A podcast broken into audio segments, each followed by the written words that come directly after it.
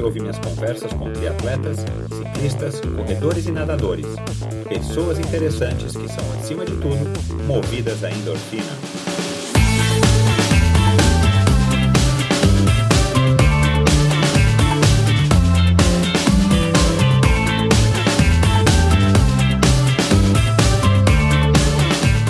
Olá pessoal, bem-vindos a mais um Endorfina. Antes de falar da minha, da minha conversa de hoje, eu queria rapidamente agradecer aí as mais de 500 pessoas que fizeram download da, do primeiro episódio do Endorfina. Menos de duas semanas no ar e esse número me espantou, foi uma grata surpresa. Eu nunca poderia imaginar que eu teria mais de 500 downloads em menos de, de duas semanas. E olha que o, o a entrevista ainda continua no ar e vai continuar no ar, enfim, né? Vocês podem contar aí para quem não ouviu que possa a, a, que pode acessar o site a hora que quiser e ouvir a entrevista. Mas muito obrigado a todos, obrigado principalmente também a quem participou enviando suas críticas, comentários, sugestões. Pode ter certeza que eu estou anotando todas e ouvindo aí com o maior carinho. E quem não não enviou nada, não participou ainda, sinta-se livre, participe. É, eu estou esperando isso então, use o Michel, arroba endorfinabr.com ou as redes sociais, no Twitter e no Instagram, a gente está como EndorfinaBR, e participe enviando aí seus comentários, até perguntas, é, sugestões de entrevistados e por aí vai. É, eu ficarei muito grato. Bom, meu, meu papo de hoje foi com Armando Barcelos, uma conversa muito legal com esse cara aí que é meu amigo aí desde o do comecinho, é, há muitos e muitos anos e ele um exemplo de motivação. Ele vai contar aqui para gente como é que ele começou no triatlon. Ele vai contar a história de, uma, de um torneio de natação que ele participou aos 15 anos e que acabou sendo um gatilho, vamos dizer assim, para que ele começasse a enfrentar desafios e a lutar contra obstáculos para vencer na vida. E, como todo mundo sabe, ele venceu esportivamente e, e pessoalmente, profissionalmente e pessoalmente. Então, uma história muito legal. A gente conversou sobre a infância de garoto asmático, gordinho, mimado. É, o primeiro triatlon dele, a tal da Corrida Alegre, como foi conhecido o primeiro triatlon, em 1982. Depois as participações dele tanto no Ironman do Brasil como no Ironman de Kona, onde ele deteve, onde ele deteve por 20 anos é, consecutivos o recorde de classific... melhor classificado brasileiro com a 16 colocação, só agora recentemente que foi que caiu aí esse recorde. Então, muita coisa legal. Vocês vão descobrir que ele é um jogador de ping-pong é, assim, experiente e, e, viciado. Muita coisa legal, um depoimento é, sincero e emocionante sobre a amizade que ele tem e admiração pelo Alexandre Ribeiro e também pelo Djan Madruga, que, que, que foi aí um, um grande triatleta logo após uh, o final da carreira dele como nadador olímpico. Muita coisa legal, com certeza vocês vão curtir. E é isso, pessoal. Aproveitem a entrevista, um grande abraço e bons treinos. Armando Luiz Barcelos da Silva, um dos poucos triatletas brasileiros que fez história não apenas no triatlon curto e no Ironman, mas também no Olímpico, participando das primeiras Olimpíadas em 2000 em Sydney, na Austrália. Foi um adversário difícil de bater, mas uma figura inspiradora e divertida. Meu irmão, na aparência física, segundo minha própria mãe, é, eu acho que eu já te contei essa história, né, Armando? Minha mãe tirou uma foto tua achando que era eu, e depois, naquela época de revelar, eu fui revelar as fotos e não era eu, era o Armando e um galanteador nato. Depois a gente vai conversar um pouco disso também. Mas não foi apenas inspiração para mim, mas sem sombra de dúvidas para tantos outros competidores a partir do meio dos anos 1980 e 1990, principalmente, que eu acredito a gente vai descobrir aqui que foi o auge da carreira do Armando. Bem-vindo, Armando. É um prazer ter você aqui conosco no Endorfina. E, enfim, foi difícil a gente marcar, estamos na correria aí os dois, é claro, como sempre.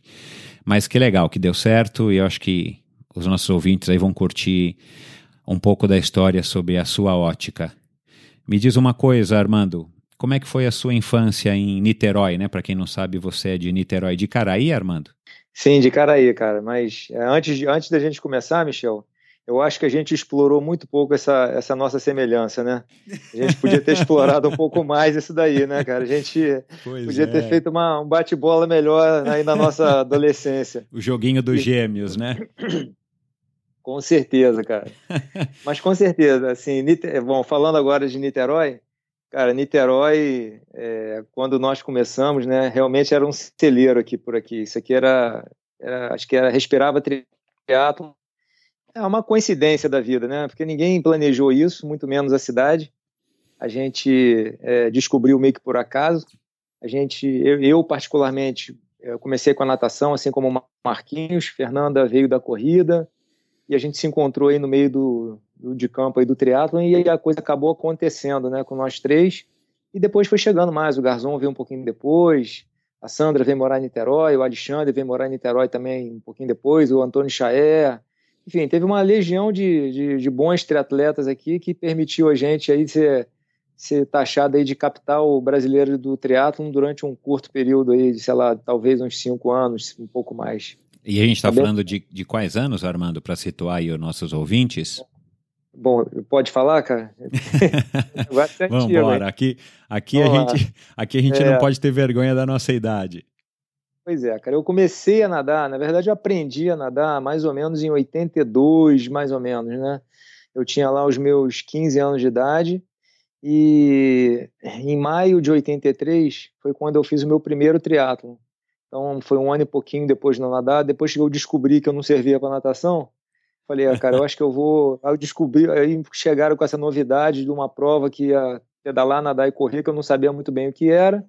Mas como a gente era motivado pelos amigos, né?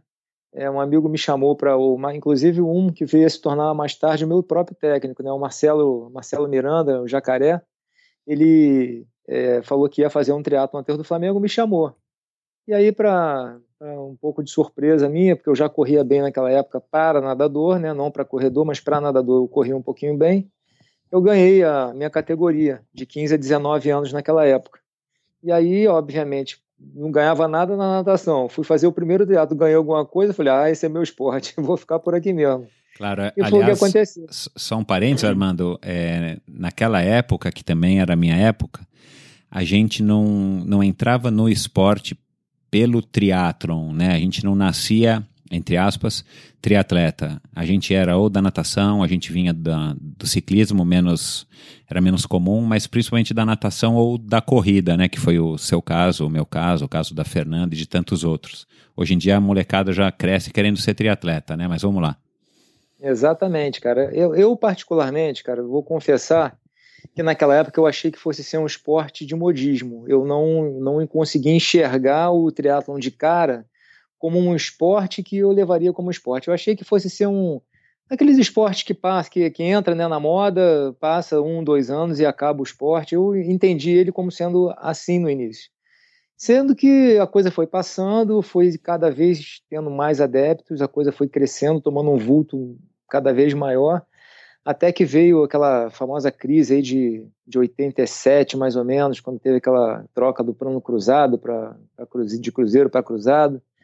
E aí, como o triatlo ele, ele, sempre foi muito assintótico à, à questão econômica do país, então quando veio essa crise aí de 80, se eu não me engano, 88, 89, se eu não me engano, é, eu vou dar uma é, pesquisada. Praticamente o triatlo inexistiu. Eu me lembro bem que nessa época a gente costumava ter em torno aí de, sei lá, de, de 8 a 12, 15 provas por ano. Nesse ano em específico, a gente teve exatas seis provas no Brasil inteiro, no ano inteiro. Quer dizer, ele praticamente inexistiu durante um ano e meio, mais ou menos, e depois, com força, voltou no, em 90 e aí não parou mais de crescer. Enfim, se é que a gente considera que está crescendo até hoje. Isso, nós vamos falar um pouquinho disso aqui para frente. Alô? Vamos falar um pouquinho disso aqui para frente, Armando, mas só para voltar aqui que, que a gente passou aqui o que, eu, que, o que eu queria saber. Como é que foi a tua infância em Niterói? Assim, né, de onde você vem, como é que era a tua família, a tua rotina, tinha muito esporte, como é que era aí a tua infância? Como é que foi o, o Armandinho em Caraí? Cara, o Armandinho era mimado e gordinho, né? Minha avó, fui criado por vó, né? Meus pais é, sempre eles, meu, meu pai, principalmente, ele, ele, trabalhava como engenheiro e rodou muito o Brasil, ficou no Amapá durante um bom tempo, e eu, eu ficava aqui por causa dos estudos, né, porque os estudos lá não eram muito fortes. Então, eu, quando pequeno, sempre fui meio caseiro, meu, minha avó super protetora, não saía para nada. Enfim, eu era muito. Não, não tinha tanta liberdade, não tive uma infância muito aberta, assim, de ir para rua, essas coisas todas, né? Criado em prédio mesmo. E, mas desde cedo, cara, eu sempre gostei muito de esporte, embora eu internamente, dentro de mim, sempre me considerei muito é, com muito pouco talento, né, com essa parte esportiva. Mas assim, eu acho que o meu grande talento não era para o esporte. O meu grande talento sempre foi minha força de vontade. É, se eu puder é, me classificar, me classificar, é, assim, como, como é, brotou o meu talento, o meu talento brotou pela vontade que eu tinha de ser bom em alguma coisa. Que bacana. E eu não, é, eu não, eu na verdade eu não, não programei nada, né? Eu simplesmente a coisa foi acontecendo e quando eu enxerguei uma oportunidade de ser bom em alguma coisa, eu me agarrei. Bom, bola eu tentei jogar, eu era sempre o último a ser escolhido. Aí foi a coisa eu foi andando. É, pois é. Então eu me destaquei em dois lugares, né? Primeiro, é, eu, como a gente é, já conversou até a gente já conversou até um pouco fora aqui do microfone, eu sempre tive uma queda aí pelo, pelo ping-pong. Eu sempre falo que se eu, caso eu não fosse triatleta, eu acho que eu ia ser mesa tenista se eu tivesse algum algum algum solo próspero aí para prosperar nessa, nesse nesse sentido. Mas aí eu, eu comecei a nadar com 15 anos, aprendi a nadar, na verdade, com 15 anos, só para a galera que entende de natação, é, com 15 anos de idade, eu dei um tiro a 100% de 100 metros saindo de cima, e eu fiz o estonteante tempo de 1,29 e fui penúltimo na competição que eu participei. Essa foi a minha primeira competição de natação. Então, assim, Meu Deus do céu. 1,29, né? E isso com 15 anos aprendendo a nadar.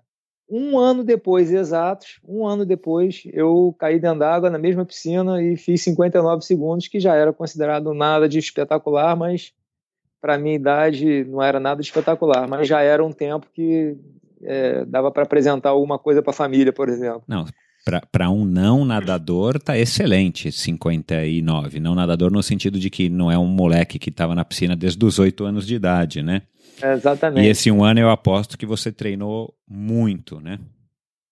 É, cara, quando eu comecei a treinar, na verdade, é, eu, entrei, eu entrei dentro da água, comecei, assim, a minha história com a natação, eu sempre fiz natação por causa da minha asma e aquela vaidade de, de, de adolescente, de querer ficar com o corpo um pouco melhor, eu era meio gordinho, barrigudinho, eu falei, não, vou fazer natação que eu aproveito e melhora a minha asma. E aí eu, eu treinava né, de duas às três, era o meu horário de nadar.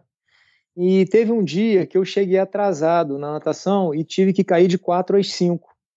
E aí eu fui lá, eu pedi pro professor para cair, que eu não podia ir de 2 às 3, e aí caí de 4 às 5. Só que 5 horas em ponto começava a equipe a nadar. E, eu, e aí, cara, eu nunca tinha visto aquilo de perto, né? Então eu caí dentro da água, fiz o meu treino lá de, sei lá, mil metros, 800 metros.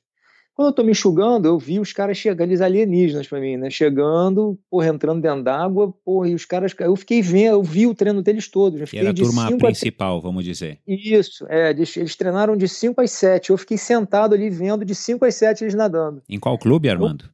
Tá no Clube Regata Sicaraí, que era do lado da minha casa. Ah, né? legal. E aí eu, porra, fiquei, falei, cara, é, cara, eu quero isso. Agora eu quero nadar igual esses caras aí, quero nadar, porque eu já tinha feito a competição, né, como entusiasta ali para 1,29. E eu não acreditava, porque no treino os caras faziam 1,9, 1,10 naquela época. Eu falei, cara, como é que pode uma coisa dessa? Não pode, não, não, não tem explicação. E quer dizer, uma coisa que é super normal para quem está treinando hoje, fazer 1,9, 1,10 é. Enfim. É, mas, em 1982 mim, a gente não, não tinha nem referência, né? Você não tem não como tinha, olhar, cara. não tem como saber, tinha. a não ser nas competições onde havia, ah, enfim, o um intercâmbio, né? É, não tinha internet, né? A gente não tinha, não, não, não dava para você ver na televisão isso, era só ao vivo mesmo. Então aquilo me impressionou muito e, cara, eu fiquei muito assim entusiasmado com aquilo tudo que estava acontecendo, era uma coisa nova. E eu falei, ah, eu quero isso aqui para mim. Aí eu fui falar com o meu técnico, falei, cara, eu, eu quero participar disso aí, como é que faz? Aí, aí ele falou a melhor coisa que ele poderia ter falado para mim. Ele me botou, me fez um teste, né? Ele falou, nada aqui, não sei o quê. Aí o cara falou assim, olha só, cara, escolhe outro esporte, cara, isso aqui não é para você. Eu falei, pronto. Ah, tá. Foi o que Pronto. você precisava. É o combustível que eu precisava. Aí eu falei, não, cara, mas eu, eu acho que eu vou querer. E, assim, ele, na verdade, é, ele não sabia com quem ele estava falando, no, não no, no, que tange ao atleta, mas no que tange a, a insistência, né? E aí ele falou, não, então tá bom, você quer fazer? Quero. Então tá bom, então você vai vir aqui 5 horas da manhã e 5 horas da tarde durante não sei quantos meses lá. E dito e feito, né? Comecei aí, obviamente que ele não ia, eu chegava lá às 5 da manhã, botava a raia, treinava, fazia o treino que ele me passava e voltava de noite para fazer os 5 mil de tarde, e assim foi. Então, enfim, eu fui de 0 a 100 em dois segundos, né? Porque não, não tinha muito. É, não fiz uma progressão. Eu caí dentro de uma equipe nadando mal. Eu comecei nadando numa equipe de petis, eu tinha 15, 16 anos, nadava com a garotada de 8, 9 anos de idade, que é onde eu conseguia me encaixar. Só que esse 8, 9 anos de idade já nadava ali seus 3.500, 4.000 metros.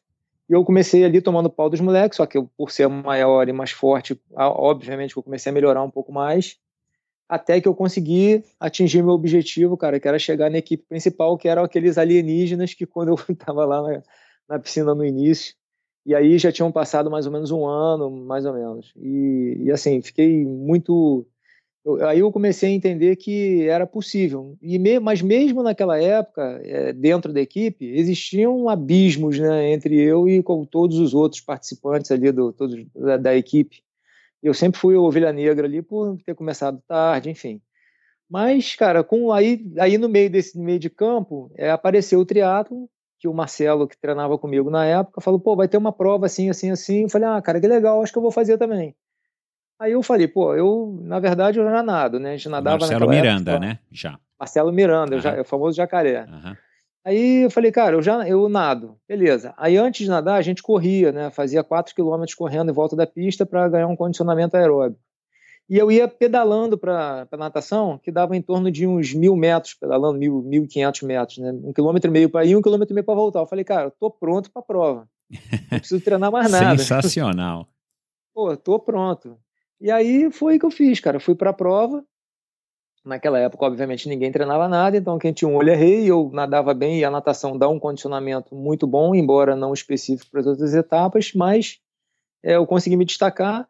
Naquela época eu ganhei, se eu não me engano, porque o Alexandre, Alexandre Ribeiro estava na prova e ele errou o percurso, senão ele teria ganho, mas eu ganhei dele porque ele errou o percurso e eu fui eu né, fui intitulado ali campeão da categoria de 15 a 19 anos. Estava no lugar e certo, eu... na prova certa, no momento na prova certo, certa. Né?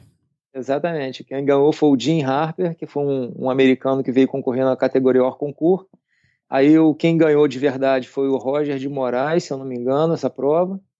Enfim, e aí o Beto Labella já estava lá, mas enfim, aí uma coisa Porra, aí eu comecei a ver outros alienígenas, né? outras pessoas que para mim eram fora do comum de um esporte que eu me tornaria ah, um expoente, mas imagina, cara, eu chegava meia hora atrás do, de um short triatlo de um cara desses na época. Era uma coisa muito distante. Mas nessa época eu ainda continuei nadando. Né? Só fui começar efetivamente no triatlo com de 17 para 18 anos de idade, porque teve um racha lá na equipe de natação. E aí é, meia equipe foi para um clube, meia equipe foi para outra e eu fiquei meio acéfalo ali. Aí o Cláudio Morgado, na época, foi meu primeiro técnico, falou: Cara, você foi bem naquele negócio lá, vamos, vamos treinar para triatlon. Eu falei: Cara, tá aí, vamos treinar para triatlon. E aí foi que eu comecei, cara. Aí o Cláudio me, meio que. Foi, a gente fez uma, uma, uma dupla que foi uma dupla na para época bastante vencedora, porque eu tinha muita força de vontade e o Cláudio, ele tem um, um dom, né, que é dele, de poder, o dom de improviso e de percepção do que se precisa ser feito ali na hora. E assim, a gente, a gente fez uma dupla muito afinada. E aí a coisa andou durante muito bem durante um ano, eu consegui melhorar bastante meus resultados. A gente fazia vários treinos legais. E fui, aí, aí comecei. Aí eu entrei dentro desse mundo. E qual aí... foi o teu primeiro triatlon? Você lembra, Armando? Golden Cup? Uma... 13 de maio de 1983, é, Aterro do Flamengo, Café do Brasil. Primeiro triatlo Café do Brasil. Foi o primeiro triatlon na ordem do triatlon do Brasil, em maio de 83. 13 de maio de 83. Peraí, esse foi o primeiro triatlon? Na ordem, né? Natação, ciclismo, corrida. Porque antes desse teve a tal da Corrida Alegre, que era, se eu não me engano, era era era ciclismo, era ciclismo, natação e corrida. Uma, era não, uma eu, ordem eu, diferente. Eu, eu, acho, eu acho que era nata, eu acho que era natação, corrida e ciclismo, não é? Pode ser, pode é, ser. A gente, a gente vai receber recordo. aqui em breve o Dolabella, a Fernanda Keller não, falou. Ele vai falar com no, certeza, que é, ele, fez, ele fez essa prova. É, assim, se eu não me engano, pelo que eu já conversei com ele, e eu acredito que ele tenha sido o primeiro vencedor, quer dizer, o vencedor do primeiro triatlo no Brasil, e a gente vai publicar aqui, eu, enfim, eu vou confirmar isso com ele já já, mas ele cruzando a linha de chegada em primeiro lugar, é, pedalando. Né? Não, aí não tem faixa, não tem nada, é como se fosse um, um sprint, e ele não ganhou no sprint, ele ganhou escapado, mas legal, é, a, gente vai, a gente vai confirmar isso, por isso que o isso. Endorfina está aqui, para a gente também tentar colocar limpo aí a história do triatlon e, e de fato contar ela né, é, com a lembrança de cada um de vocês, a gente vai chegar num denominador comum. Mas e aí, Legal. Armando, como é que foi o, o, Você lembra das distâncias desse, desse primeiro triatlo em 13 de maio de 83? Cara, eu acho, eu acho que foi, era mil, acho que era mil, mil, pô, Michel, não lembro. Eu lembro que era mil nadando. É, já já a gente 30, descobre. 35 pedalando e 8 correndo, 10 correndo, uma coisa assim. Era muito próximo a um olímpico, mas não era exatamente um olímpico, não. Ah, legal. É, e aí, qual foi a sensação? Conta aí pra gente uma, enfim, como é que foi aí um, um nadador, é, enfim, tardio. Pois é, cara, é, é, né? Qual foi a experiência? É, você primeira... lembra, assim, como é que foi, tipo... Lembro, você fez lembro. o primeiro triatlo... Eu tenho na minha memória exatamente no meu primeiro triatlo em Aquidauã, lá em Angra, em 88. Eu lembro direitinho qual foi a minha sensação de cruzar a linha de chegada de um short na época. É, legal, né? É muito, é muito diferente, porque, assim, a natação, obviamente, por eu ser nadador naquela época, se eu não me engano, eu saí já entre os, os seis da água, o dez, mas saí bem, saí bem colocado. A bicicleta eu não sei porquê, mas até hoje eu tenho essa teoria, né? Todo mundo que nada bem tem uma tendência a pedalar bem. É uma, uma coisa meio que natural de quem vem da natação em relação ao ciclismo. É só meramente uma questão de tempo e treino e adaptação, mas... É, é talvez regra, porque ciclismo talvez seja o esporte dos três, talvez o esporte menos técnico? Cara, Michel não falaria isso não, cara. Eu acho que o, eu acho o ciclismo bem técnico. A questão é porque é, é, talvez não apareça muita técnica, mas para quem pedala bem, é, e aí eu tenho como como referência né, de técnica o Marcos Telsley, que você deve conversar também daqui a mais um tempo. Sim, já já ele está aqui no programa, o grande é, tiezinho. Tiezinho. Tiezinho, porra, cara, era uma, realmente era uma referência em relação à técnica. Ele, tinha em relação a todos nós daquela época que não tínhamos técnica apurada, ele era o melhor de todos, porque ele veio do ciclismo. Mas enfim, é, eu, eu, eu me lembro muito bem que eu saí bem da água, pedalei o que dava a pedalar, né? É, mais pesado possível, porque na verdade naquela época quanto mais pesado, mais rápida a sensação era, e não é bem assim.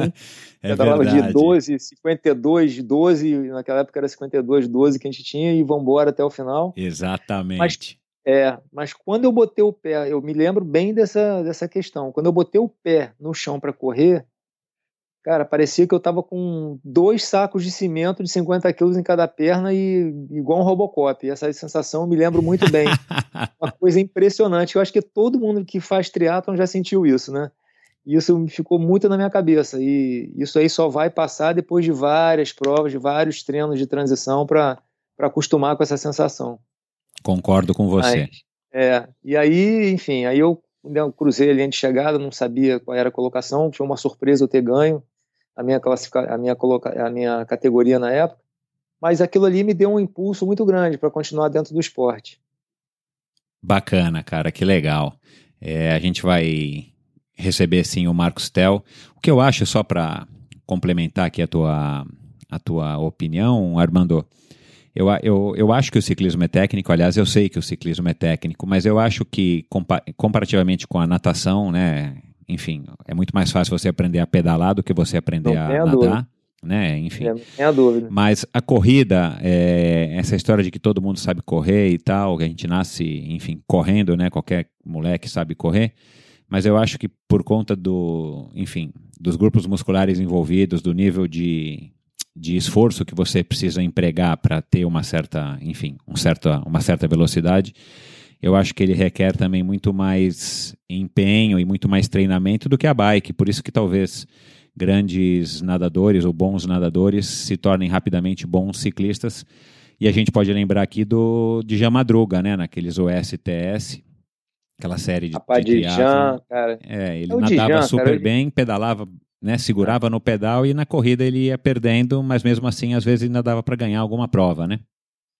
É o Dijan, assim, eu, eu costumo classificar, né, dentro do que a gente entende como esporte competitivo, é, atletas, né, é, atletas, bons atletas, atletas é, em nível brasileiro, atletas olímpicos, atletas medalhistas olímpicos e atletas recordistas olímpicos. Para mim, eu, eu, na minha cabeça, é assim que funciona.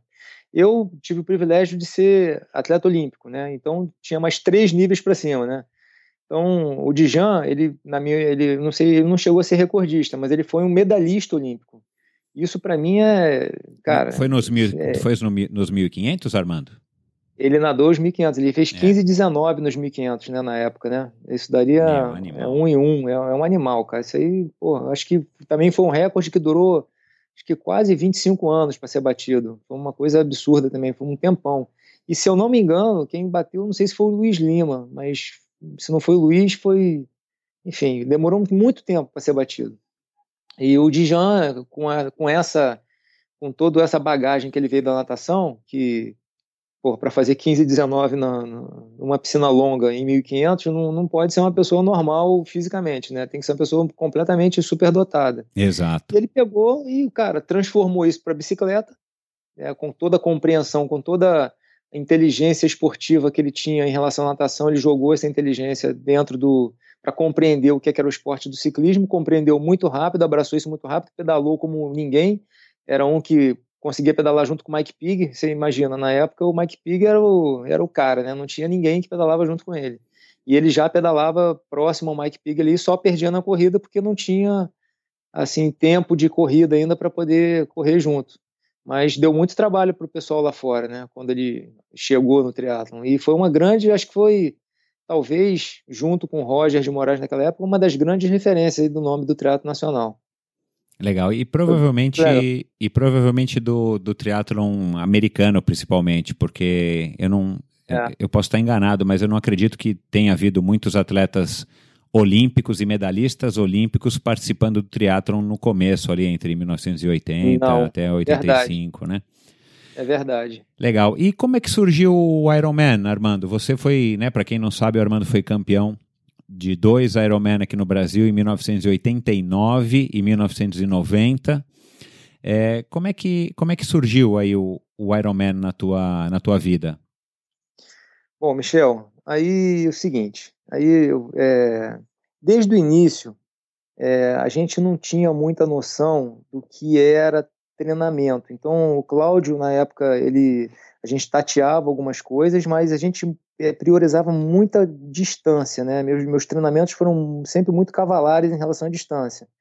É, só por curiosidade, é, uma vez a gente, ah, vamos fazer uma longa, tá? Pô, eu fui de Niterói a Friburgo e voltei. Niterói a Friburgo são 127 quilômetros.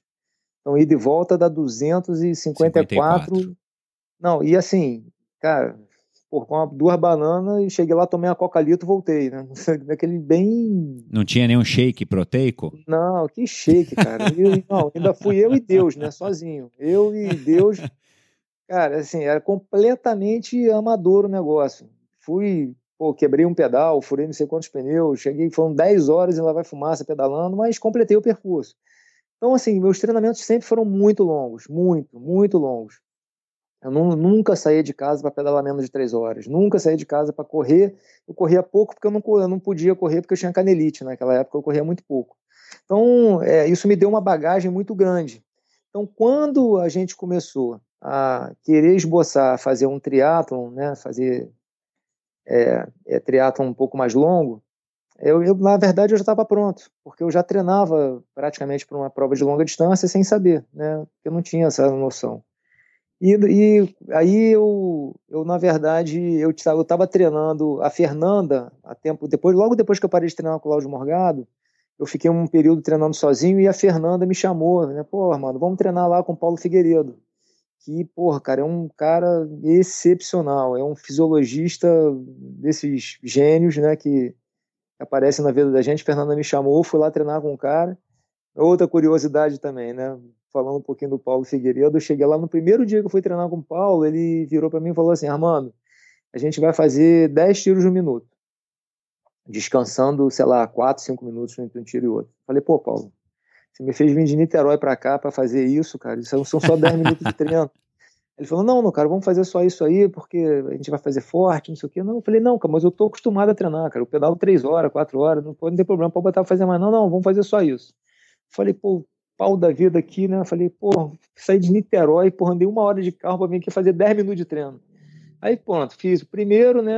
A perna inchou tal. Aí fiz o segundo, a perna inchou mais um pouquinho, os 4 minutos já pareciam ser 3,5 no terceiro, no quatro minutos já parecia ser dois de intervalo. E, cara, eu sei que eu cheguei no quinto, sexto tiro, eu falei, cara, eu não vou completar o treino, porque realmente o esforço era muito grande, porque ele realmente estava potencializando um treinamento de força e de para a gente tentar aumentar um pouco é, essa parte aí anaeróbico. Não chega a ser anaeróbico porque é um minuto, mas era, era bastante exaustivo e para esse objetivo o treino era bastante eficaz. Enfim, eu sei que eu fiz os 10 tiros, fui para casa, dormi a tarde inteira. Depois de seis meses, né, fazendo tipos de treino próximos a esse, um pouco mais forte, eu ganhei minha primeira prova, que foi o, o Ironman que o Cid promoveu lá em. Na verdade, não foi um Ironman, né? Foi 30, 120, 30, é, 3, 120, 30. Mas que, um... foi, mas que foi chamado de Ironman do Brasil. Foi chama... Isso, foi o primeiro Ironman do Brasil.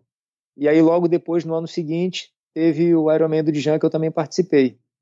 Então 89 eu... foi do Cid e 90 eu... foi o, o Dijan Madruga Isso. já organizando as provas. Isso. Exatamente. E aí eu acho que se eu, não me, se eu não me engano, cara, eu acho que eu ganhei essa prova. Eu ganhei dois Ironmans. Eu ganhei esse. É, ganhei... ganhou 89 e 90 pela minha pesquisa aqui. É, não, mas teve mais um para frente. Acho que foi 92, porque eu, eu teve um que eu ganhei e, mas teve um que foi a batalha, né? Que eu e o Alexandre Ribeiro, a gente disputou uma batalha que foi uma das provas mais legais que eu já fiz na minha vida. Fala um pouco gente... dessa prova aqui, então, porque isso eu não é, achei cara, aqui. Essa, é, essa prova aí, cara, foi uma das provas mais legais, cara. A gente, a gente largou junto, o Garzon estava na prova também, o Garzon saiu um pouco na frente da água, foi embora na bicicleta. E aí eu saí um pouco mais atrás, porque eu passei meio mal, acho que eu tinha me alimentado demais é, dei uma, uma vomitada dentro d'água, e depois vomitei um pouco no início do ciclismo. Aí o Marcelo, pô, eu estava treinando com o Marcelo nessa época, Marcelo Borges.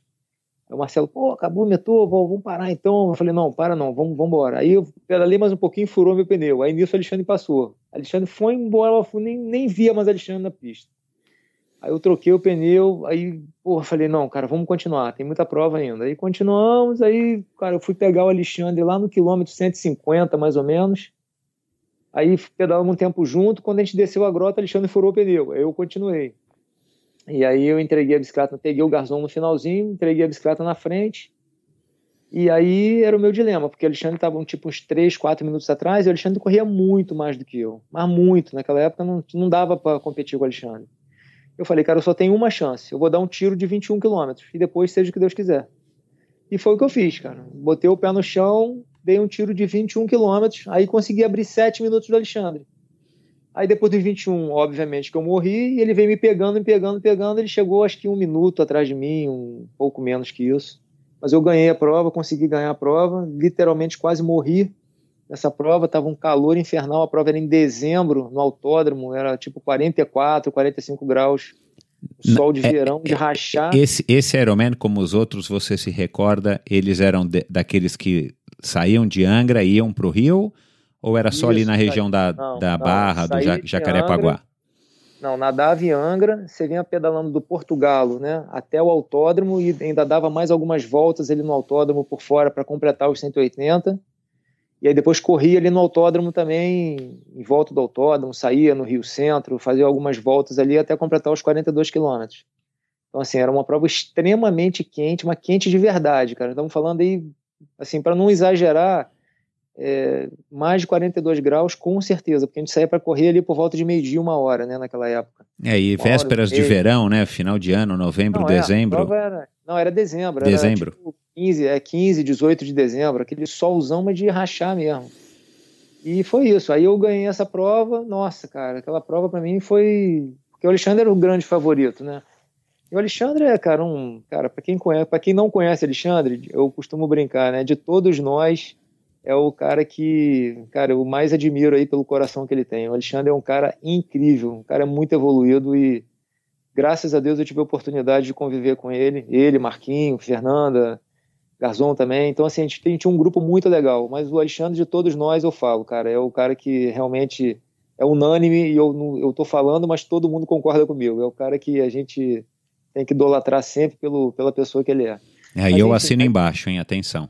É, então é mais um que está dando esse depoimento. Não, e já já estou acertando com ele, já já ele está aqui para contar as histórias dele, a versão dele.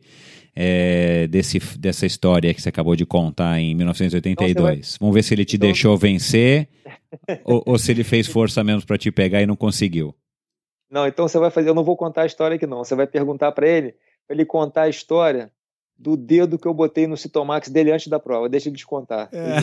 Deixa ele perguntar para ele. Legal, tá, tá aqui, já tá anotado. Vamos perguntar para ele. Ele vai, ele, ele vai ter o direito de, de contar a história, a versão. Depois você volta aqui para contar a sua, então. É, eu ganhei a prova por causa daquele dedo, que fique registrado. Depois ele vai te contar o que, que, é. Legal. Mas enfim. Mas enfim. E Kona, é... aí, aí se venceu e dava vaga para Kona. Como é que você conseguiu se classificar para Kona? Que é o grande sonho de. Era, né, na época, embora a gente não soubesse na época que Kona ia se tornar o que se tornou. Mas, uhum. enfim, era uma prova que a gente almejava já desde aquela época, né? Como é que você acabou indo para Kona?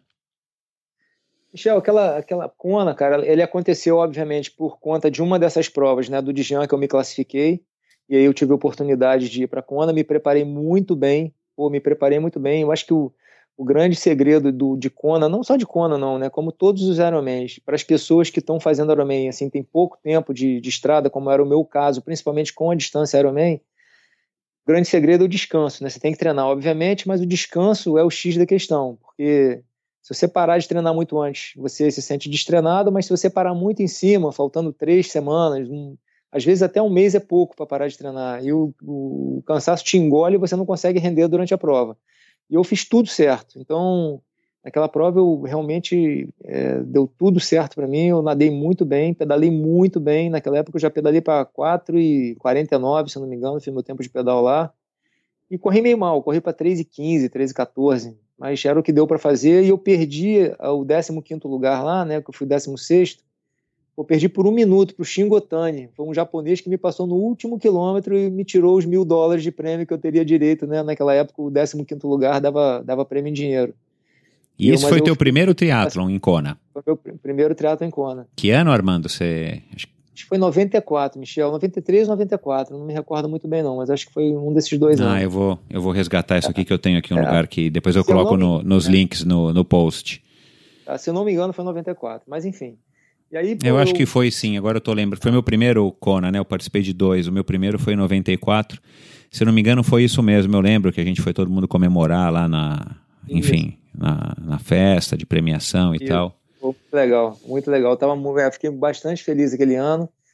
E aí, logo depois disso, né, em 95, eu voltei a Kona, não completei a prova, eu fui muito mal na prova.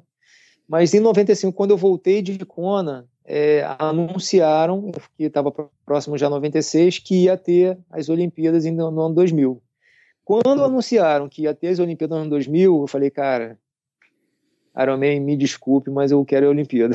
eu quero, agora eu quero a Olimpíada. Vamos abrir um parênteses é. aqui. Hoje, é. né, com os teus 40 e... 48, é, Armando, você tem? 5-1, filho. Olha, eu tô querendo te ajudar, hein? É, tá vendo? Valeu. Ah, a gente tinha que ter combinado isso antes.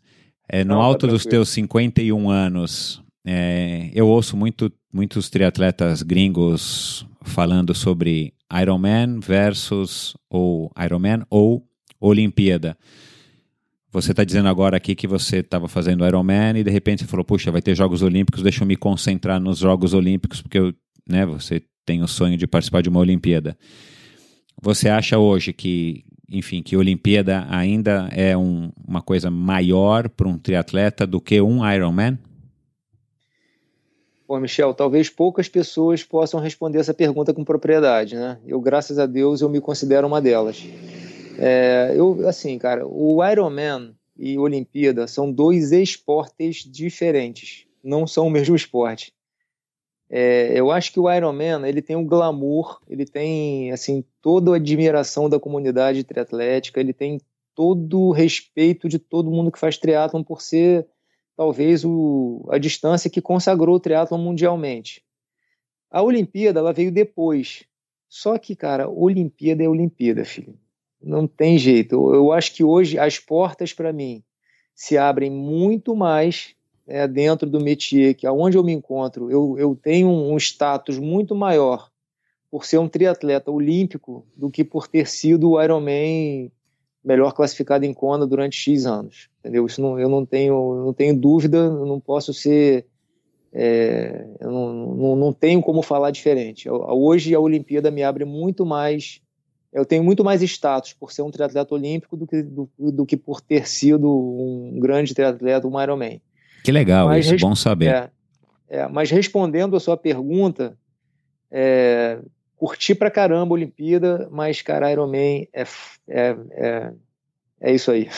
Ironman é Ironman, cara. Legal, é todo Iron mundo que, que tem a experiência, que teve a experiência que a gente ouve, né? Eu ainda não, né, conheço só vocês, aí, os triatletas que participaram de Jogos Olímpicos, mas dizem que ah, os Jogos Olímpicos não tem como substituir por conta de toda a atmosfera, por conta... Não tem, cara. Né, é não é só o Ironman que é. todo mundo lá fazendo triatlon, assistindo triatlon, no dia seguinte acabou, né? Enfim, dura três semanas, outras modalidades, tem também os teus ídolos, os teus heróis lá na... Né, participando de outras modalidades, enfim, é o que a gente ouve. Mas Armando, seguindo aqui... É... Deixa eu só fazer um comentário, claro. Michel, que eu acho que isso vai ser bem legal de falar, e eu, me deu um insight de falar, agora eu vou falar. Rapaz, a Olimpíada, é, eu, eu tenho uma coisa que eu chamo de ressaca esportiva, né? Cara, eu, eu me lembro, eu, eu nunca, nunca tive uma ressaca esportiva tão grande pós-Olimpíada quanto eu tive. Assim, o Ironman, ele dá uma ressaca esportiva, mas em muito, em muito pouco tempo você já está com vontade de treinar de novo. Mas, assim, o triatlo olímpico, para mim, ele, ele dá um desgaste psicológico tão grande, mas tão grande, que dificilmente você vê uma pessoa anos a fio fazendo é, provas olímpicas, tirando aí os, é, os caras que estão realmente na frente, que brigam, que são profissionais dessa área mesmo, Brownlee, Mola, enfim, Gomes, a galera mais do Frodeno. Esse pessoal que levou a Olimpíada durante um pouco mais de tempo do que as outras, né? Conseguem ficar nesse ambiente durante um pouco mais de tempo, é, mas é, as pessoas que ficam no Ironman duram muito, são muito mais, tem muito mais longevidade no esporte do que o pessoal olímpico. Acho que o olímpico tem muita troca. O olímpico ele te expõe muito, ele, ele te ele, ele tem um sacrifício muito grande para você estar, tá, assim, você tá, você dá o teu 100%, seu 110% toda semana. O Ironman já não é assim. Então, é, o Ironman ele é mais um estilo de vida, ele é mais prazeroso para você competir do que um olímpico profissional. Acho que é o depoimento que eu queria deixar aí. Não, legal, bacana e, e você tem, né, você tem a propriedade para dizer isso. Ô Armando, seguindo então Sim. em frente aqui, né, foram mais de 20 anos, quantos anos é, competindo aí profissionalmente? Cara, 22 anos. Isso, mais de 20 anos competindo, mais de 300 provas de triatlon disputadas. É, você deve ter feito prova em tudo quanto é lugar, igual a Fernanda Keller, né? Principalmente no começo, aqui no, quando o triatlon ainda era menorzinho, tinha prova em tudo quanto era lugar, tinha menos gente participando. Assim, você consegue lembrar de uma prova que, que foi mais assim marcante para você e, e por quê? Não necessariamente uma que você venceu ou uma que você teve um desempenho bom, mas uma prova que te marcou, seja por qual, qualquer que seja o motivo? Assim, Michel, as provas sempre marcam, né? principalmente as que você ganha. É, eu tive algumas, né? A minha primeira vitória, obviamente, é inesquecível, é, que foi aquela lá que eu falei, né? Do, do, do, meio, do Ironman, né? Do primeiro Ironman do Brasil. Foi um, assim, foi um divisor de águas entre eu né, ser um, triatleta ordinário para passar a ser um campeão de triatlo. Então isso me marcou bastante. É, teve a disputa com o Alexandre, que para mim foi a batalha da minha vida. A gente foi muito legal aquela prova, a gente disputando palmo a palmo ali, a equipe dele, e, pô, todo mundo jogando limpo, foi muito bacana. É, só um parênteses que a gente amigos. falou, você elogiou tanto o Armando, né? O, o Alexandre, Alexandre, Armando.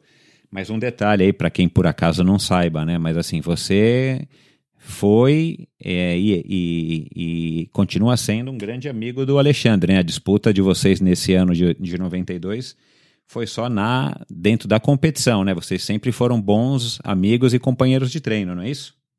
Cara, eu não sou amigo do Alexandre, eu sou irmão do Alexandre. Alexandre é meu irmão. É, eu, Marquinhos, Alexandre, cara, eu sou, é uma irmandade ali. Virgílio também está nesse grupo, sim, Fernanda. A, é, a gente criou, é, transcendeu qualquer tipo de amizade. É, é, impressionante. Eu tenho, eu tenho uma, eu tenho várias teorias, né? Mas eu tenho uma teoria que diz o seguinte, que a gente é tão amigo de uma pessoa quanto a quantidade de tempo que você passou sofrendo lá. Esses aí, com certeza, a gente sofreu muito junto. Então, é, eu chamo de irmão de suor, né? Não é irmão de sangue, não, é irmão de suor. É, Legal. São meus amigos de verdade. Legal, isso aí. É, e aí? Então, foram essas Bom, provas. Essas né? provas, teve, teve do Alexandre, né, que eu falei.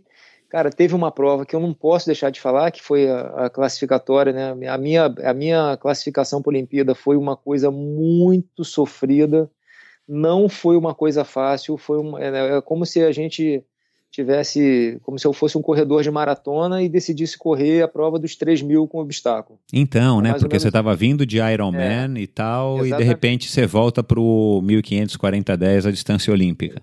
E com 30 e poucos anos, né? Porque eu fui para a Olimpíada com 34, se eu não me engano.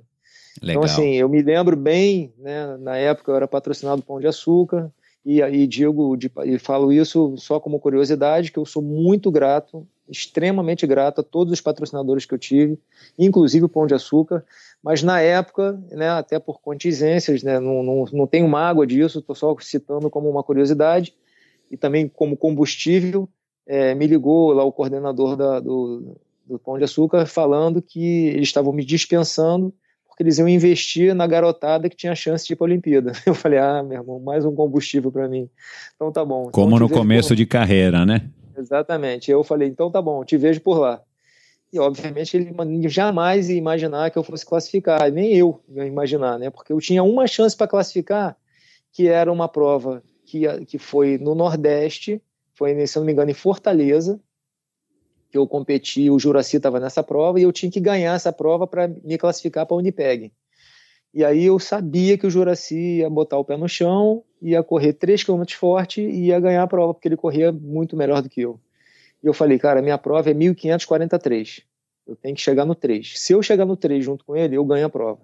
Então eu fiquei treinando um mês para uma prova chamada 1543. E, obviamente, que a gente começou a correr, a gente passou lá, sei lá, a 9 baixo, 9 baixinho, os 3 mil, foi 9, 10, 9, 5, muito forte os primeiros 3 mil. E eu consegui passar junto com ele os 3 mil. E aí, quando ele viu que eu estava junto nos 3 mil, ele entrou no ritmo. Quando ele entrou no ritmo, eu falei, ganhei a prova. E aí, obviamente, a gente foi para o sprint. No sprint, eu sempre tive essa facilidade, é, ganhei ah, no sprint a prova e me classifiquei para o Winnipeg. E treinei de novo como nunca para o Winnipeg. Quando cheguei no Winnipeg, eu só tinha uma chance de me classificar, porque eu não tinha pontos né, para classificar. Era muito difícil classificar por pontos, porque eu competia muito pouco fora. Eu só tinha uma chance que era ser ou o primeiro sul-americano ou ganhar a prova. Era, era minha, as únicas chances que eu tinha para poder estar tá na Olimpíada. Falei, cara, vou fazer o melhor que eu posso, mas já sabia que eu não ia conseguir. Não tinha a mínima chance. Pô, imagina, era, pô, tinha os três melhores de cada país, né? Naquela época, né? Pô, só o Galindes, pô, tinha todos os americanos lá, todos os canadenses, todos os mexicanos, cara. Pô, tinha um venezuelano que era tava no ranking mundial lá, um dos melhores, é, os Gonzalez, enfim, pô, mas assim, muita gente boa, mas muita gente boa. Falei, cara, esquece. Só que eu tava muito bem treinado. E a natação foi num lago super fácil de nadar, então a gente já saiu praticamente todo mundo embolado num pelotão só. A gente pedalou em volta desse lago, numa, porra, num tapete, e teve uma fuga no final do ciclismo que eu entrei nessa fuga e fugiram acho que uns cinco ou seis atletas. E eu saí para correr, tipo, na fuga, assim, de 10 segundos, né? Saí para correr 10 segundos na frente. Aí o Gonzalez, que ganhou a prova no venezuelano, ele pulou logo na frente, mas eu fiquei correndo com ele praticamente até os 4 quilômetros. E aquela sensação de falar, cara, o que, que eu tô fazendo aqui, né? Porque, pô, eu tava correndo na frente do Leandro, na frente do Galindes, na frente do, de várias outras pessoas que corriam muito mais do que eu naquela época.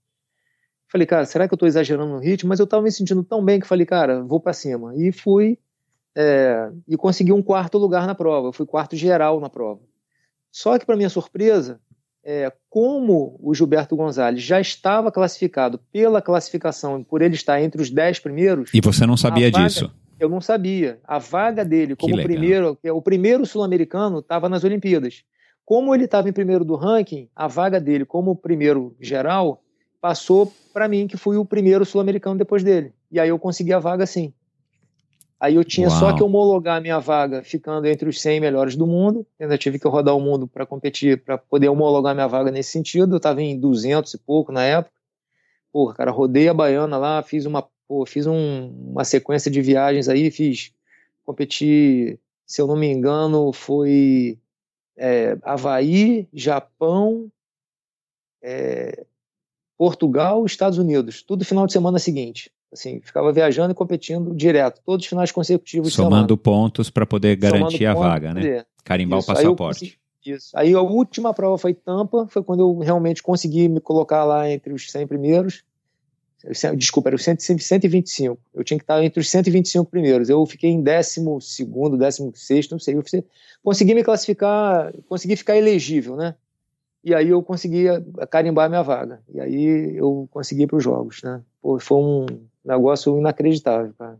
Legal. Então, assim, foi muito sofrida, sofrida. Legal. O Armando, eu desde o começo aqui você falou de, de quando você começou na natação, que você, né, enfim, que você sempre foi motivado pelo, pelo não, pelas portas que se fecham, e você fala, agora você vai ver.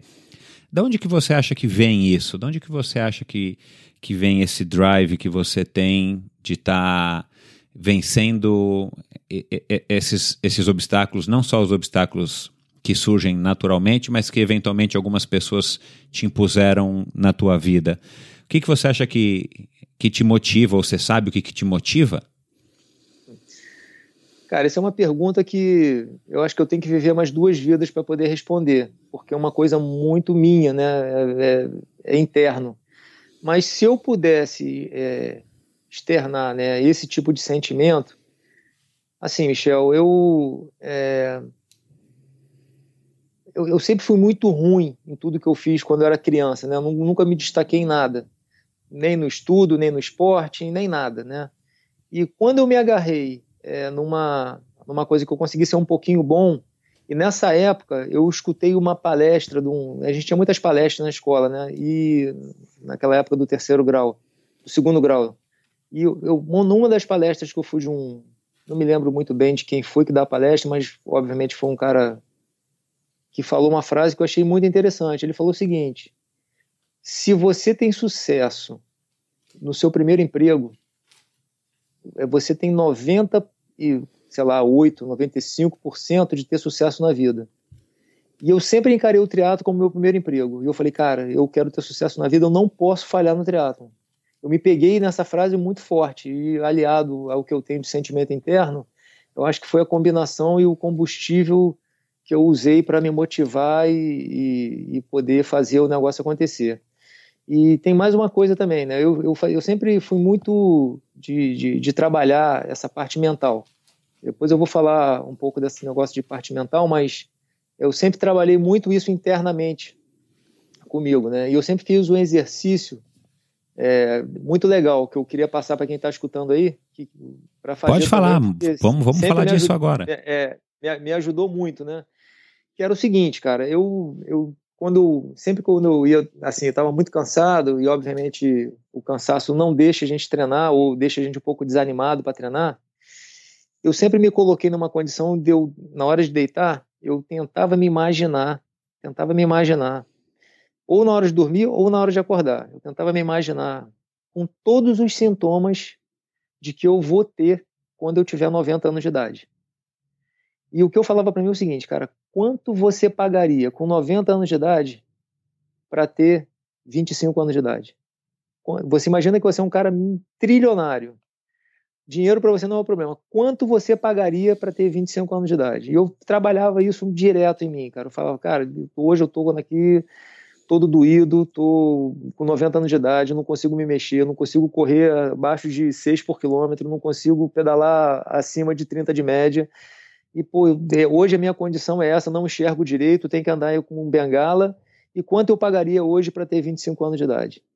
E aí eu falava, cara, esse dia é amanhã. Quando você acordar amanhã, esse dia você pagou para ter aquele dia e aquele dia que você tem que fazer, fazer valer a pena, porque você só tem um dia nessa idade. Depois você vai voltar para seus 90 anos. Então no dia seguinte eu acordava com aquela consciência de que aquele dia era o meu dia que eu tinha pago para voltar aos meus 25 anos e treinava tudo que eu tinha que treinar. Então, isso é um, é um, é um exercício que eu fazia, cara, e, cara, para mim funcionava muito, porque era realmente o que me é, fazia eu vencer aquele suposto dia que eu estava realmente mais cansado, ou enfim. Que então, legal, isso, que história bacana, é, cara. É, muito legal. Isso aí eu sempre. E é uma coisa que nunca ninguém falou nada, porque gente, uma coisa que eu sempre tive muita. É, eu sempre senti muita falta era de ter um, um psicólogo esportivo. Naquela época não existia isso, né? Hoje existe, talvez um pouco mais, mais difundido, mas eu sempre busquei ser o meu próprio psicólogo. E, e, e, os mestres, né? O mestre dos psicólogos esportivos entre nós sempre foi, na, meu, na minha cabeça aqui, foi o Leandro, né? Que o Leandro também é outra pessoa que, na minha opinião, melhor triatleta brasileiro de todos os tempos que me desculpe o Igor, que me desculpe os outros, mas eu sou fã desse cara. O Leandro é realmente fantástico. É, eu também e vou ele, ter que concordar é, com você nessa e já é. já ele vai estar aqui também contando as histórias dele e principalmente Sim. sobre esse lado de meditação, zen, enfim, Sim. né, que marcou é, a todos nós na época. Sim. Segundo segundo o nosso amigo Zé Filho, é um monge paraguaio, né? vamos, vamos, vamos ouvir essas histórias também do do Leandro aí em breve. Armando, é... então vamos lá, para seguir nessa pegada aí dos 90 anos, vamos fazer agora em inverso. O Armando com 51, se você pudesse voltar agora, né, não, em, não fisicamente, mas num, vamos dizer aí, num, num espírito e sussurrar algum conselho para o Armando com 20 anos, que conselho que você daria a você mesmo com 20 anos de idade, hoje no alto dos seus 51 anos?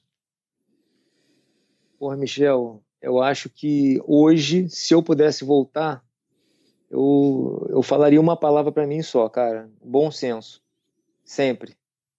Porque. Mas você acha que você é, não teve bom senso, enfim?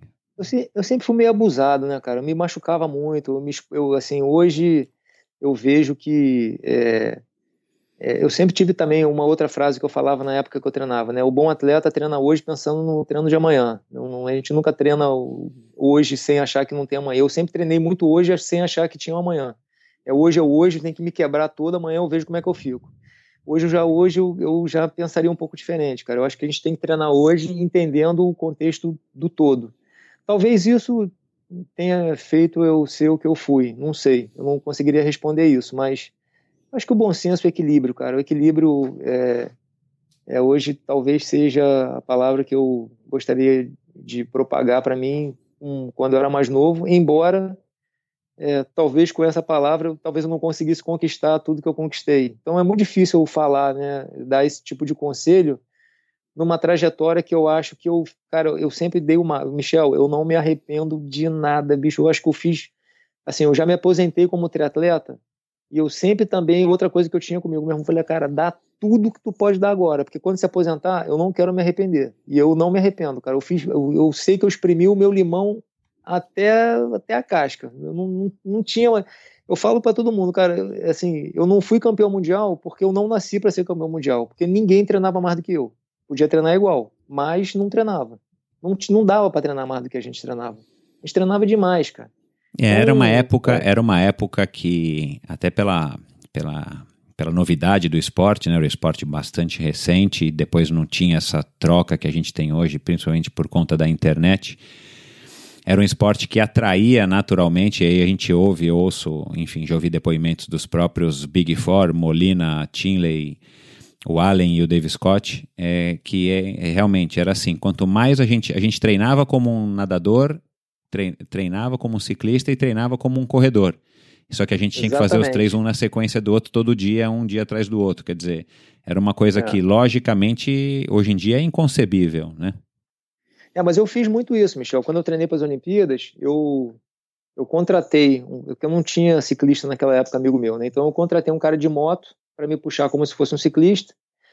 É, tinha o Pedrinho, né, que era um corredor, Pedro, Pedro ele, ele treinava comigo a parte da corrida, porque ele era um corredor exímio, ele treinava só a corrida comigo, e eu nadava com o nadador também. Então, assim, eu fazia os três dessa forma que você está falando. E não tinha outro jeito de fazer, não. Era dessa forma que a gente melhorava. O Lugão, na época, o Lugão, o Ricardo Lugão, era, me treinou durante vários anos. A natação, pô, devo muito a, a, o que eu melhorei na natação, e até os outros mesmo, porque ele me, me ajudava a organizar os três porque como eu tinha os três independentes, ele, no final, né, quando eu fui para as Olimpíadas, ele é que coordenava essa questão toda aí dos treinos. Deixa eu falar de todos os treinadores para não cometer nenhuma injustiça, porque o que eu, aonde eu cheguei, eu cheguei também em função do time que foi formado em volta de mim. Então, o Marcelo Borges, cara, teve um peso enorme na minha vida. Treinei com o Marcelo praticamente 10 anos da minha vida. Assim, se não foi mais, acho que até mais um pouco. Marcelo, pô, um treinador que ajudou a formar o meu caráter, um cara que tem um, um, assim, uma, uma personalidade muito forte e ajudou a gente a pensar de forma coerente. Então, o Paulo Figueiredo, que foi um cara que, putz, impressionante, o Marcelo Miranda, que eu já falei, o Jacaré, é, é, o Cláudio Morgado, que foi meu, primo, meu primeiro técnico. Enfim, eu acho que eu não estou esquecendo o Pedro, o Pedrinho, né, que me ajudou na corrida. Eu espero não estar tá cometendo nenhuma injustiça e estar tá esquecendo de alguém provavelmente deve ter passado aí alguma pessoa que me ajudou que eu não vou conseguir lembrar aqui nesse momento, mas esses realmente foram os que ficaram mais tempo comigo durante um, um tempo um pouco mais prolongado. Enfim. Legal. Armando, é... vamos lá. O Rio de Janeiro, Niterói, a gente não vai entrar na polêmica aqui, que, que a gente sabe muito bem que existem as piadinhas de Rio de Janeiro e Niterói, mas vamos generalizar Rio de Janeiro. né? É, ou Niterói, vai, porque você está aqui na, na minha frente. Niterói é, cap... Niterói é capital do Brasil, rapaz, não sabe disso é, é, Niterói, então, foi a capital brasileira do triatlon, a gente pode considerar durante esse comecinho, né? Eu mesmo competi muitas provas no Rio e em Niterói e tal. É, hoje em dia, é, o Rio de Janeiro está voltando com o triatlon, né? Você pode me corrigir se eu estiver enganado, mas ele passou um bom tempo, é, enfim, praticamente fora do cenário brasileiro. E em contrapartida, nesses últimos 30 anos, é indiscutível o, o crescimento do triatlon. Ele cresceu, né? Mas conversando com o Núbio, conversando, enfim, com próprio Marcos Paulo e outras pessoas aí que estão bastante envolvidas com o triatlon e, e outros organizadores de prova. É, eu tenho a impressão que o, o triatlon, ele na verdade, ele cresceu, é óbvio, né, da, da nossa época para cá, enfim, o número de competidores, pelo menos que participam de um Ironman no ano, né, é, aumentou muito aqui no Brasil. É, e grande parte disso se deve a Florianópolis, a vinda do Ironman oficial para o Brasil. Aí tem a história da marca e tudo mais, né? Que, que a Latin trouxe aí com, no início com o Nubio e com o Galvão, e depois só com o Galvão. É, mas eu acredito que, assim, se a gente for olhar para os números é, de provas, para o número de competidores nas provas, a gente não está vendo um número crescente, dá a impressão que ele estagnou. Então, desde a época que o Rio de Janeiro era o Rio de Janeiro, Niterói foi, foram as capitais aí do, brasileiras do, tria, do triatlon, é, até hoje, assim, qual é a análise que você faz? Qual é a tua visão? Você que tem aí a loja, você que ainda vive é, indiretamente aí do triatlon, enfim, qual que é a tua visão de, um, de uma pessoa que viveu aquela época, passou aí 22 anos ah, dentro do esporte e esses últimos anos é, também é, vivenciando esporte através da Barcelos Bike? Veja bem, Michel, olha que coisa interessante, né? Eu vou pegar o gancho na sua pergunta.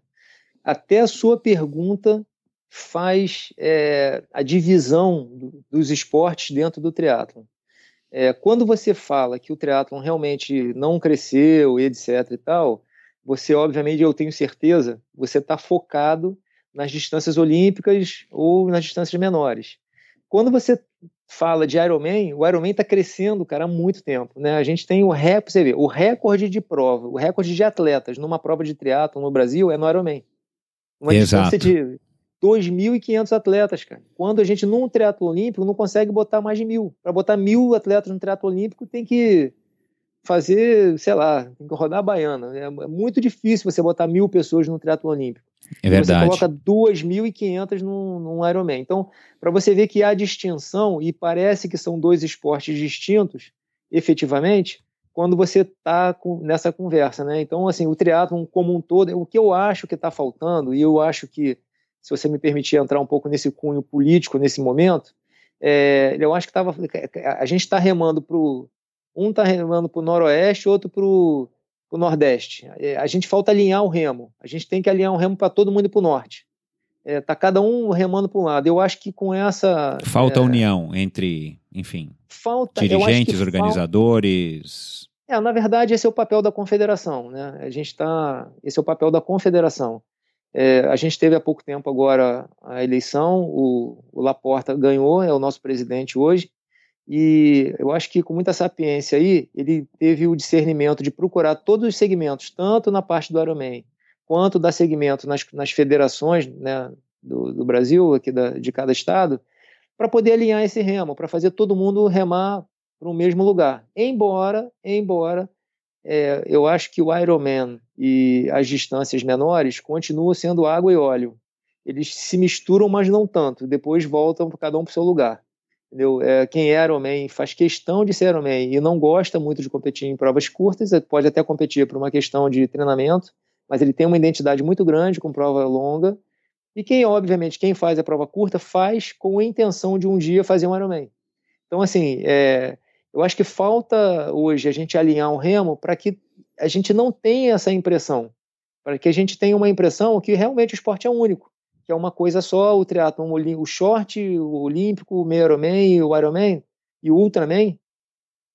Né, o Ultraman é um, é um acho que é, é, é, um resgate daquele tempo nostálgico que a gente tinha do, Iron, do Ironman largando com 30 pessoas, hoje é o que a gente vive no Ultraman. É, talvez o Ultraman hoje seja, represente o que o Ironman era na tua época, enfim, até na minha época, Cara, né?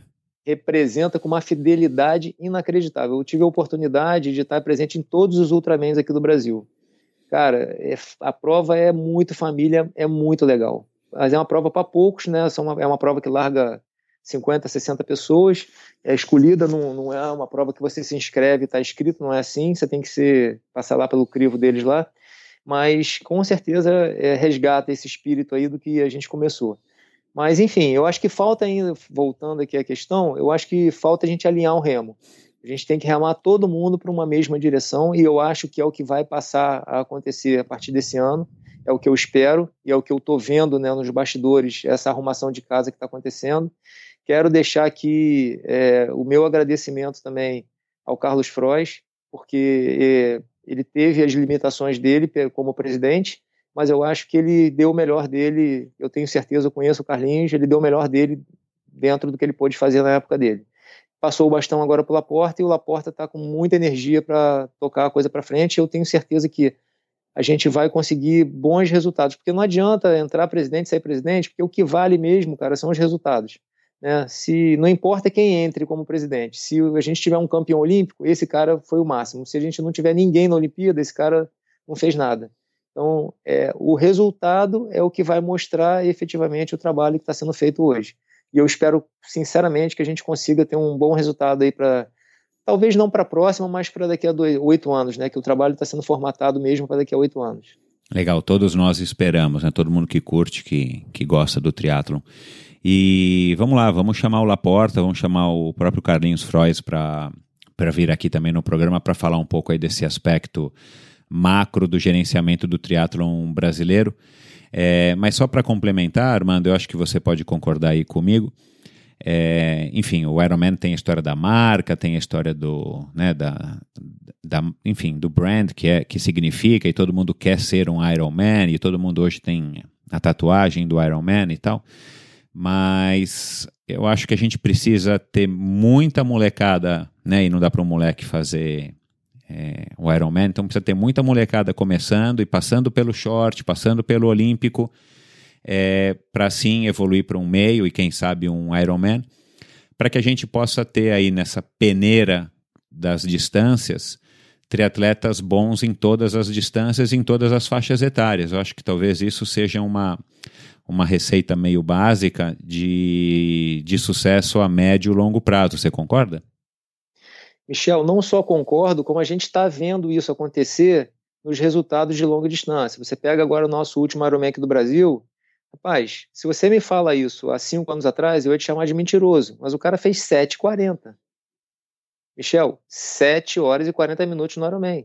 Ele pedalou para 4 horas e 6, correu para 2 e 44. É, ele fez um Ironman, ele fez um Ironman num ritmo de meio, né, que é um, assim, um feito absurdo, né, pra gente que competiu vários meios, a gente sabe que é, você manter o ritmo de um meio Ironman num Ironman é, é, realmente a gente não consegue conceber ainda. Aliás, faz pouco tempo a gente não digeriu ainda o 740 do do Tindon. É, não, é impressionante. E, e assim, o, o que para concluir o raciocínio, você imagina o que que tá havendo. Você pega o Frodeno. Frodeno, cara, ele unificou.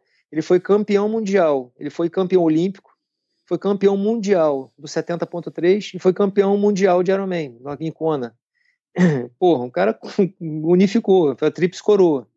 Assim como o Mark Allen, é, na época, eu só não me lembro se ele chegou a ser campeão mundial de meio Ironman, mas de olímpico ele foi campeão mundial e foi também de Ironman várias vezes, óbvio. Claro. Também foi outro fenômeno. Mas enfim. Campeão, é... campeão de Nice mais de 10 vezes, né? Que era o 3, não, 120 e 30. É, Allen foi um dos. Para não ser injusto, eu vou falar que ele foi um dos três maiores triatletas mundiais, né? Para não ser injusto com os outros. Mas com é certeza, é se não foi o maior, ele foi um dos três maiores. Então, assim, eu acho que o que está vindo pro, pro Ironman é isso, entendeu? É o pessoal da ITU já começou a chegar para o meio Ironman. Você vê, na época que o meu melhor resultado de meio Ironman na época foi em Porto Seguro, uma prova que eu cheguei a correr para uma 12 e naquela época uma 12 era um, também foi um. Cara, não sei nem o que, que me deu naquele dia para correr. Eu, eu lembro 12. direitinho, Armando. Eu, eu, é. eu acho que eu fiz 1,16 nesse ano e eu falei, cara, não é possível que o Armando fez 1,12, meu. Parabéns, é, cara, parabéns. É, cara, foi um resultado excepcional. É, prova quente, foi... né? As provas em é, Porto é. Seguro eram provas quentes, não tinha dia nublado lá, não. Não, pois é, e essa prova teve uma curiosidade, Michel. É, eu chamo ela a prova dos seis, né? É, essa prova, meu número de sorte é seis. Né? Eu, nessa, nessa, nesse, nessa prova, eu viajei no avião, já sentei na poltrona 6 para ir, cheguei no hotel, fiquei no quarto 6. é, aí larguei. E você não, é, você, mas você escolheu a poltrona 6, o quarto 6? Não, não, não, não, não. Foi, foi acontecendo. Foi. E eu corri na Olimpíada com 6, tá? Só, mas isso não tem nada a ver para essa prova, não, mas corri com 6 também. E aí eu, eu, eu fiz a prova, o Marquinhos saiu para correr seis minutos na minha frente. Eu ganhei a prova seis segundos na frente dele. Essa prova eu corri com o número 6, fiquei no quarto 6 do hotel. Mas, cara, foi uma. E eu tinha um tio, que eu adorava aquele tio, que tinha morrido há seis dias atrás. Nossa assim, senhora. Cara, impressionante. Depois eu fui começando a linkar né, essas coisas, cara. É impressionante, cara. Tem certas coisas que ficam, né, que marcaram. E teve mais, é que eu não estou me lembrando agora. Uau. Mas teve mais coisa. Eu pedalei para. Eu corri para uma 12,26, naquela foi o meu tempo da corrida, 1,12,26. E eu cheguei, se eu não me depois você puder resgatar esse tempo, mas eu, se eu não me engano, eu terminei com alguma coisa com 6 também. Ah, legal. Vou tentar, vou tentar descobrir é. isso daqui, senão a gente vai chamar o Dijan para passar para a gente aqui os resultados, porque tá difícil de engano, achar. É, foi, foi 3,46, que foi o meu tempo nesse meio Ironman. Foi 3,46. Legal. É. Armando, é, e vamos lá aqui para a gente encerrar a conversa que já está dando aqui o tempo. É... E o que, que é essa história de tênis de mesa que você falou no, no começo, cara? É, é, é o teu hobby? De onde que vem o, o ping-pong? Aí no Rio de Janeiro também é conheci, foi conhecido ou é conhecido como ping-pong? É, a gente chama de ping-pong, né? Quem, quem joga é a pelada, né? É o futebol pelado e o futebol futebol, né? Mas eu, assim, eu morava num prédio e a gente tinha uma mesa de ping-pong que a galera ficava jogando. E tinha um amigo meu, o Kelps, cara, que ele era um, um asno. Esse cara, aliás, tudo que ele fazia, ele fazia bem, mas no ping-pong, especialmente, o cara jogava muito. E como também eu, eu falei, cara, eu quero aprender a fazer esse negócio. E aí comecei a jogar e pedi para ele me ensinar. E ele me ensinou. E eu comecei a jogar, e obviamente que é prática, né? Uma coisa que você gosta, você acaba se dedicando um pouco mais. Mas assim, hoje é, é, eu costumo jogar bem. Aí, aí falando um pouco de triatlo, né? Eu, a gente jogando, o Leandro vai lembrar dessa partida épica de ping-pong que eu joguei com ele lá em Fortaleza, eu consegui dar uma escovada nele, pelo menos em alguma coisa, né? consegui. ele teve, botei ele no lugar dele. Aí, mas assim, cara, eu e o Leandro joga bem, cara, joga, joga muito bem. E, mas assim, eu, eu sempre tive muita facilidade para esportes com raquete em geral, mas em especial em ping-pong, cara. Eu tenho muita facilidade, gosto muito de jogar. Então, Você joga ainda hoje? Me... Joga com os teus filhos? Jogo de, tenho, tenho mesa em casa, tenho uma butterfly em casa aqui, com tudo. Quem, tá, quem, quem, quem tiver me ouvindo aí está convidado, pode chegar. Butter, butterfly com roda de carbono e tudo. É, butterfly são as melhores mesas, né? São os melhores equipamentos de ping-pong. Que legal, cara, que legal. É.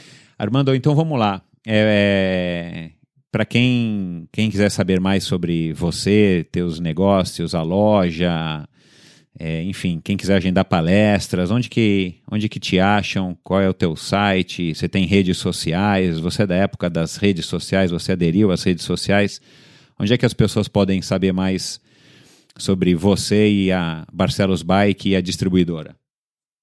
Bom, enfim, cara, só para ilustrar, porque muita gente confunde, né? Eu, o meu negócio ele começou com a minha loja em Niterói. Eu sempre tive uma loja e aí a gente abriu uma segunda loja em Fortaleza. A gente tem uma loja em Fortaleza, tem a loja de Niterói e agora a gente abriu recentemente, já tem três, vai fazendo três anos agora, uma loja em Ipanema. Então a gente são, são três lojas. É, um degrau acima disso, a gente tem uma distribuidora, né, que é a 3A Distribuidora. A gente representa algumas marcas como Zip, Argon 18, Ceramic Speed, Adamo, BBB, Fuel Belt, é, enfim, Kinetic. A gente tem algumas boas marcas que a gente distribui a nível Brasil. É tudo marca, é tudo marca top aí, pelo que você falou, né? Pelo que eu, sim, pelo que eu conheço, gente, tudo marca bacana. É, são marcas que a gente, eu tenho expertise, né? Porque eu sou desse meio é, todas as marcas que a gente tem. Vocês não têm Speed as... Play, não? Não, cara, Speed Play, cara, é um pedal excepcional, na minha opinião, até um dos melhores pedais do mundo. Só que, assim, ele, ele, a parte comercial do Speed Play, ela, ela não é muito boa. A gente trocou, na verdade, o Speed Play pelo Adamo e a gente fez, foi muito feliz comercialmente falando. Embora é, eu sou um, eu uso, sou usuário do Speed Play, é um pedal maravilhoso, mas comercialmente ele não é não, a gente não conseguiu avançar muito com Entendi. eles comercialmente. Entendeu? Mas é um excep excepcional equipamento. Enfim, aí tem isso tudo, essa é a estrutura do meu negócio. Quem quiser me achar, obviamente, na rede social é muito fácil me achar, embora eu não seja um adepto fervoroso aí das redes sociais. É, meu telefone, por favor, me liguem, porque eu vivo disso. Quem quiser algum tipo de assessoria nessa parte de bicicletas, eu me especializei nisso, trabalho com isso há mais de 25 anos. Inclusive é, você vende pela internet, né, Armando?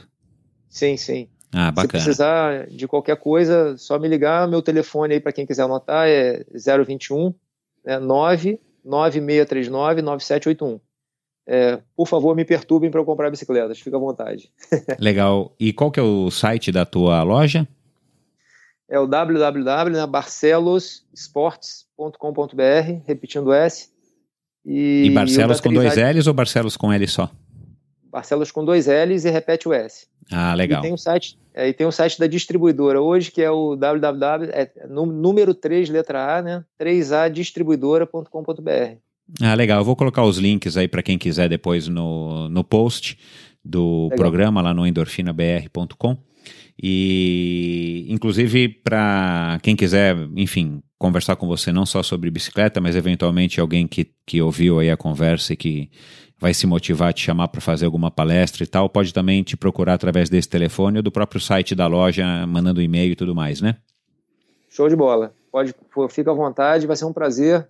É, também faço algumas palestras, é, dependendo do tema, até linkando um pouco de comercial com parte esportiva. Já fiz algumas palestras para algumas grandes empresas aí e, assim, dentro dessa área eu, eu consigo reunir os dois assuntos com muita facilidade, porque eu, eu vivo essa parte comercial muito forte e também é, a parte esportiva eu sou eu, né? Eu não consigo me separar disso mais nunca mais na minha vida. Foi a minha formação.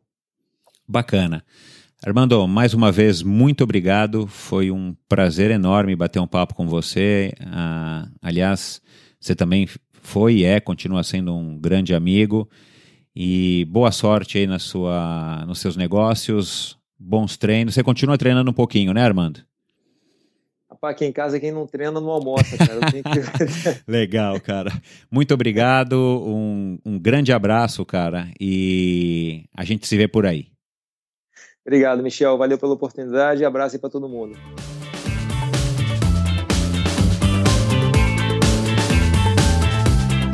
Obrigado por ouvir mais esse episódio do Endorfina. Acesse endorfinabr.com para ver as notas e links mencionados na conversa de hoje.